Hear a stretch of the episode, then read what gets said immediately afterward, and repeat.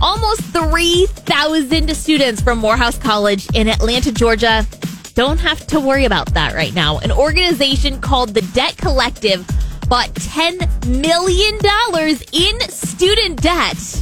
If you don't know how like debt collectives work, they actually just buy that for pennies on the dollar. So $10 million of debt actually only cost them $125,000. And then they just deleted it altogether. That's nearly $3,600 per student just deleted. Now these students can live their lives, save money for retirement, buy a house or a car, do whatever instead of worrying about that student debt.